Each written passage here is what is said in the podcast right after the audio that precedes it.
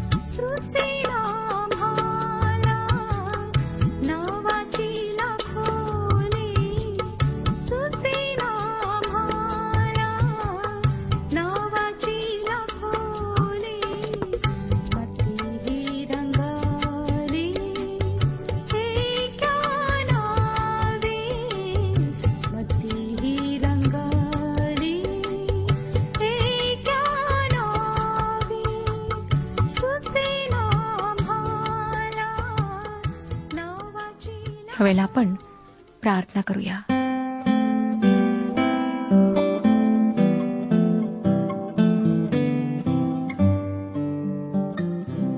प्रिय परमेश्वर पित्या तू आपले मुख आमच्या दृष्टी आड करू नको. आम्हाला तू दूर घालू नको कारण तुझ्या विना आम्ही जगू शकत नाही. आम्हाला क्षमा कर प्रभू की बरेचदा आम्ही आमच्या जीवनात तुला कोपऱ्यातली जागा दिली. तुला महत्त्व दिले नाही. स्वतःच्या इच्छांना स्वतःच्या सर्व कार्यांना आम्ही महत्त्व दिले. तुझ्या उपस्थितीला आम्ही आमच्या जीवनामध्ये जाणले नाही. तू आमची मदत कर प्रभू जेणेकरून आमच्या जीवनामध्ये तुला आद्यस्थान प्राप्त व्हावे. आजच्या वचनाच्याद्वारे आमच्याशी बोल. दाविदाला तू जे अनुभव दिलेत त्या अनुभवांद्वारे तू आम्हाला शिकेव जेणेकरून प्रभू आमची आत्मिक उन्नती व्हावी. जे आजारी आहेत त्यांना स्पर्श कर. आरोग्य दे जे मोठ्या विश्वासाने आज तुझ्याजवळ आलेले आहेत. त्यांची सर्व समस्या तू जाणतोस. त्यांचे आजार तुला माहीत आहेत. तू त्यांच्यावर आपली कृपादृष्टी कर. आरोग्य दे त्यांच्या समस्या दूर कर दुःख दूर कर. प्रत्येकाला आशीर्वादित कर प्रभू. प्रभू यशू ख्रिस्ताच्या गोड आणि पवित्र नावात ही प्रार्थना मागितली आहे. म्हणून तो ऐक. आमेन. श्रोतनो आज आम्ही स्तोत्रसहिता सत्तावीस अध्याय ह्याच्या पुढच्या वचनांवर विचार करणार आहोत. आम्ही पाहिलं की कशाप्रकारे दाविदाने आपल्या जीवनामध्ये एकच ध्येय ठेवले होते एकच गोष्ट त्याने परमेश्वराजवळ मागितली होती. त्याने म्हटले की प्रभू आयुष्यभर माझी तुझ्या घरात वस्ती व्हावी. त्याची इच्छा होती की त्याने परमेश्वराचे मनोहर रूप पाहत राहावे. त्याच्या मंदिरात त्याचे ध्यान करावे. श्रोत्यानो आमच्या जीवनामध्ये सुद्धा आम्हाला परमेश्वराला महत्त्वाचे आद्यस्थान द्यायचे आहे. पुष्कळ आम्ही हे विसरून जातो. आमच्या सर्व सुखाचा उगम प्रभू परमेश्वर आहे. म्हणून प्रभू यशू ख्रिस्ताने आपल्या शिष्यांना मत्ते कृष्णवर्तमान सहावा अध्याय एकतीस ते तेहतीस या वचनांमध्ये सांगितले यास्तव काय खावे काय प्यावे काय पांघरावे असे म्हणत काळजी करीत बसू नका कारण ही सर्व मिळविण्यास विदेशी लोक खटपट करीतात. या सर्वांची तुम्हास गरज आहे हे तुमच्या स्वर्गीय पित्यास ठाऊक आहे. तर तुम्ही प्रथम त्याचे राज्य व त्याची धार्मिकता मिळवायची खटपट करा. म्हणजे त्याबरोबर ती ही सर्व तुम्हास मिळतील. प्रिय श्रोत्यानो मार्था व मरिया या दोन बहिणींची गोष्ट तुम्हाला माहीतच असेल. मार्थेला स्वयंपाकाची घरातल्या कामाची इतकी काळजी पडली होती की तिला येशू ख्रिस्तापासून जीवनी वचन ऐकण्यासाठी वेळ नव्हता. आणि ते वचन ऐकणाऱ्या आपल्या बहिणीविषयी तिने तक्रार केली. पण प्रभू येशूने तिला म्हटले मार्थे मार्थे तू पुष्कळ गोष्टींविषयी काळजी व दगदग करतेस. परंतु थोड्याच गोष्टींचे किंबहुना एकाच गोष्टीचे अगत्य आहे. मरियेने चांगला वाटा निवडून घेतला आहे तो तीसपासून घेतला जाणार नाही. श्रोत्यानो ती एक गोष्ट म्हणजे परमेश्वराची प्राप्ती होय. दावीद आमच्या दृष्टीने महापातकी असेल पण तरीही तो देवाला प्रिय होता. कारण दाविदाचे परमेश्वरावर अतूट अढळ असे प्रेम होते. परमेश्वराच्या प्राप्तीसाठी त्याची अविरत धडपड होती. तेच त्याच्या जीवनाचे ध्येय होते. राजा असूनही जगज्जेता सम्राट बनण्याची त्याची महत्वाकांक्षा नव्हती तर जो सर्व उत्तम गोष्टींचा उगम आहे त्या परमेश्वराचे मनोहर रूप न्याहाळणे त्याचे ध्यान करणे ही दाविदाची महत्वाकांक्षा होती. दाविदाला तुमच्या बाजूला उभे केले तर तुमची आध्यात्मिक उंची किती आढळेल? सत्ताविसावे स्तोत्र पाच सहा आणि सात या वचनांमध्ये तो म्हणतो कारण विपत्काली मला तो आपल्या मंडपात लपून ठेवील. मला तो आपल्या डेऱ्याच्या गुप्तस्थळी ठेवील. तो मला खडकावर उचलून ठेवील. आता सभोवतालच्या माझ्या वैऱ्यांपुढे माझे मस्तक उन्नत होईल. त्याच्या डेऱ्यात मी उत्सवपूर्वक यज्ञ करीन. मी गायनवादन करीन परमेश्वराचे गुणगान गाईन. मी उच्च स्वराने तुझा धावा करीत आहे. हे परमेश्वरा ऐक. माझ्यावर दया कर. माझी याचना ऐक. श्रोत्यानो मोशेला परमेश्वराने जो निवास मंडप उभारायला सांगितला होता त्याचे अत्यंत गुप्त स्थळ म्हणजे अत्यंत पवित्र स्थान. अगदी आतमध्ये होते. दावीद या ठिकाणी म्हणत आहे की संकटाच्या समयी परमेश्वर त्याला त्या अत्यंत गुप्त व पवित्र स्थानामध्ये लपवून ठेवेल. या अत्यंत पवित्र स्थानात फक्त मुख्य याचकालाच जाण्याची परवानगी होती. तेही वर्षातून एकदा. त्या पवित्र स्थानामध्ये देवाच्या कराराचा पवित्र कोश होता. त्या कोशाच्या पेटीच्या सुंदर झाकणाला दयासन असे नाव देण्यात आले होते जे सोन्याने मढलेले होते व याचक त्यावर अर्पणाचे रक्त शिंपडत असे. आजच्या आमच्या काळात प्रभू यशू ख्रिस्ताने त्याचे रक्त सांडवल्यामुळे आम्हाला त्या दयासनाकडे जाता येते व तेथे तो आम्हाला संकटांपासून लपवतो. सातवे वचन आपण वाचलेले आहे. आज येशू ख्रिस्ताद्वारे आम्हाला परमेश्वराकडे जाण्याचा मार्ग मोकळा झाला आहे. आम्हाला दयासन सापडले आहे. त्या गुप्त स्थळी दया होती. परमेश्वराने ती गुप्त जागा आमच्याकरिता तयार केली आहे ज्या ठिकाणी देवाची दया त्याची कृपा आम्हाला प्राप्त होते. श्रोत्यानो जर आम्ही त्या मंदिराचे निरीक्षण केले तर आम्हाला दिसेल की त्या मंदिरात एक वेदी होती जी येशू ख्रिस्ताच्या वधस्तंभाविषयी सांगते. त्याच्या अतुलनीय अर्थात परमेश्वराच्या अतुलनीय कृपेचे आम्ही भागीदार येशू ख्रिस्ताच्याद्वारे होऊ शकतो. आता आपण आठवे वचन वाचूया. स्तोत्रसहिता सत्तावीस अध्याय आठवे वचन. माझे दर्शन घ्या असे तू म्हटले. तेव्हा माझे हृदय तुला म्हणाले हे परमेश्वरा मी तुझ्या दर्शनाला उत्सुक झालो आहे. श्रोत्यानो ह्या ठिकाणी आम्हाला दाविदाच्या मनातली इच्छा कळते. दावीद व परमेश्वर यांचे नाते फार सुंदर आहे. ते पती पत्नीच्या नात्या इतके दृढ व जवळचे आहे. जसे विवाह म्हणजे स्त्रीला आर्थिक आधार व पुरुषाला फुकटची स्वयंपाकीन मिळते असे नाही. तसेच आमचे व परमेश्वराचे नाते पती पत्नीच्या प्रीतीच्या नात्यासारखे आहे.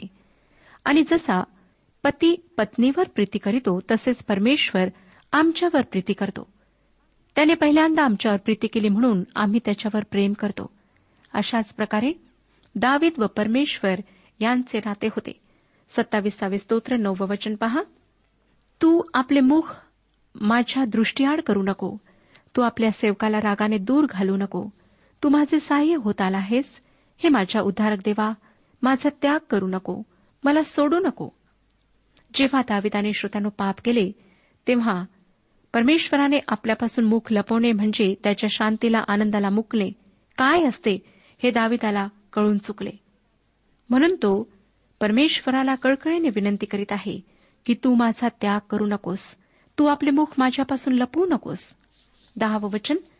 माझ्या शत्रूंच्या इच्छेवर मला सोपवू नको कारण खोटे साक्षीदार व निष्ठुरपणाचे फुतकार टाकणारे माझ्यावर उठले आहेत.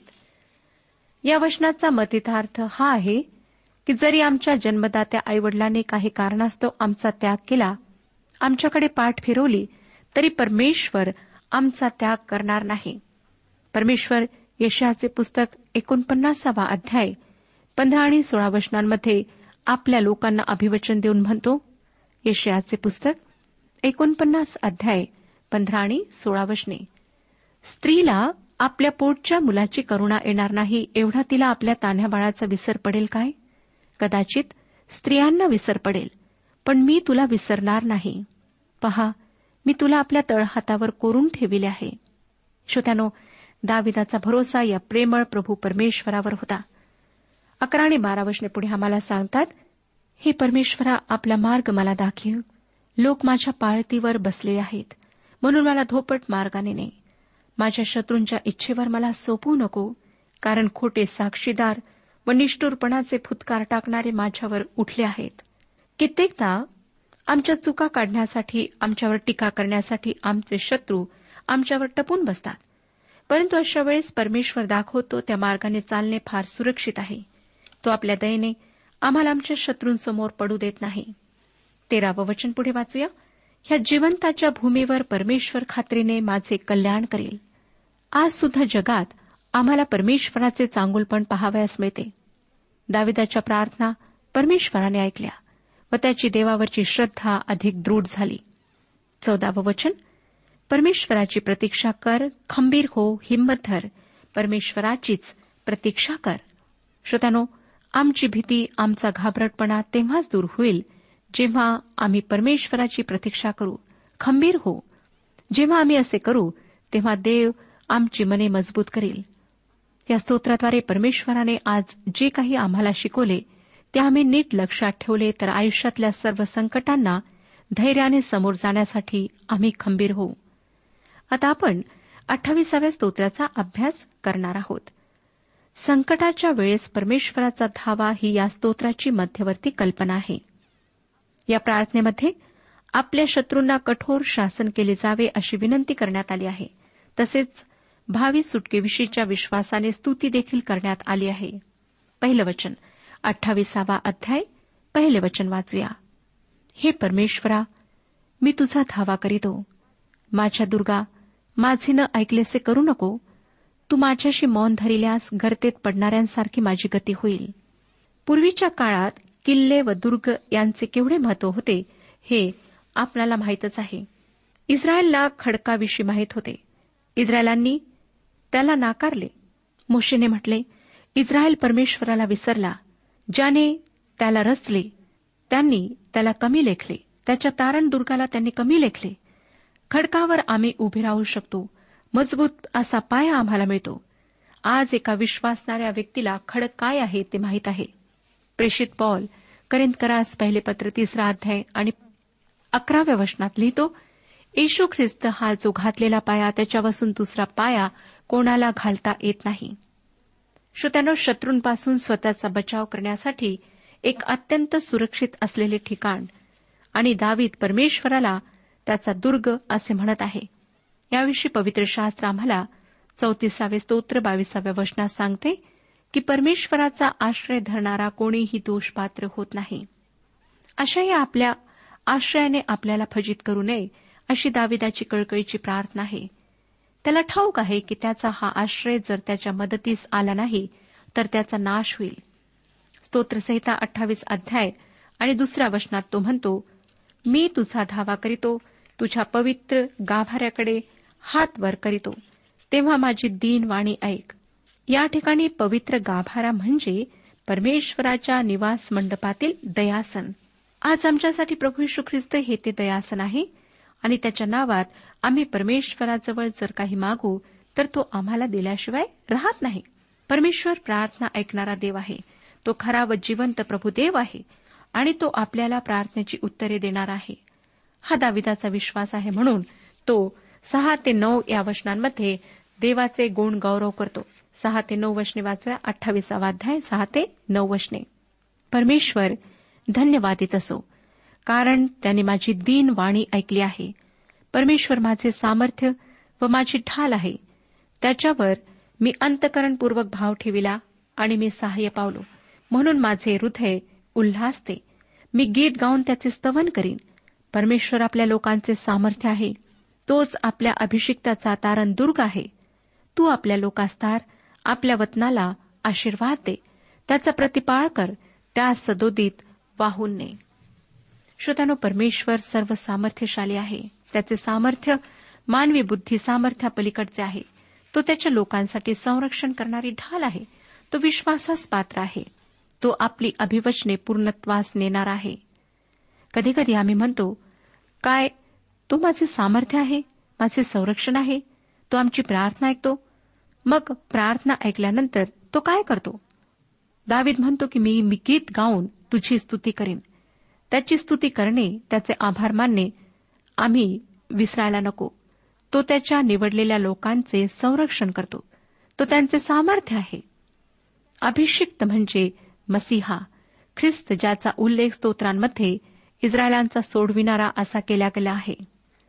एशियाचे पुस्तक चाळीसावा अध्याय आणि अकरावे वचन सांगते. एशियाचे पुस्तक चाळीसावा अध्याय अकरावे वचन. मेंढपाळाप्रमाणे तो आपल्या कळपास चालेल कोकरे आपल्या कवेत घेऊन उराशी धरून वाहील आणि पोरे पाजणाऱ्यास सांभाळून नेईल. होय श्रोतानो आमचा परमेश्वर आमची ढाल आहे. तो विश्वासास पात्र आहे. तो आपली अभिवचने पूर्णत्वास नेणार आहे. मानव कित्येकदा विश्वासघात करतो. दिलेले वचन पाळत नाही. परंतु मानवाप्रमाणे परमेश्वर चंचल वृत्तीचा नाही. या जिवंत खऱ्या सामर्थ्यशाली परमेश्वराचा आपण कधी अनुभव घेतला आहे काय? दाविदाच्या या जिवंत परमेश्वराला जर तुम्ही ख्रिस्ताद्वारे कधी साथ घातली नाही तर आज आपण घालू शकता. तो नक्कीच तुम्हाला प्रतिसाद देईल. येशू ख्रिस्त हा आमचा उत्तम मेंढपाळ आहे. तो आमचा प्रतिपाळ करेल. आम्हाला वाहून नेईल.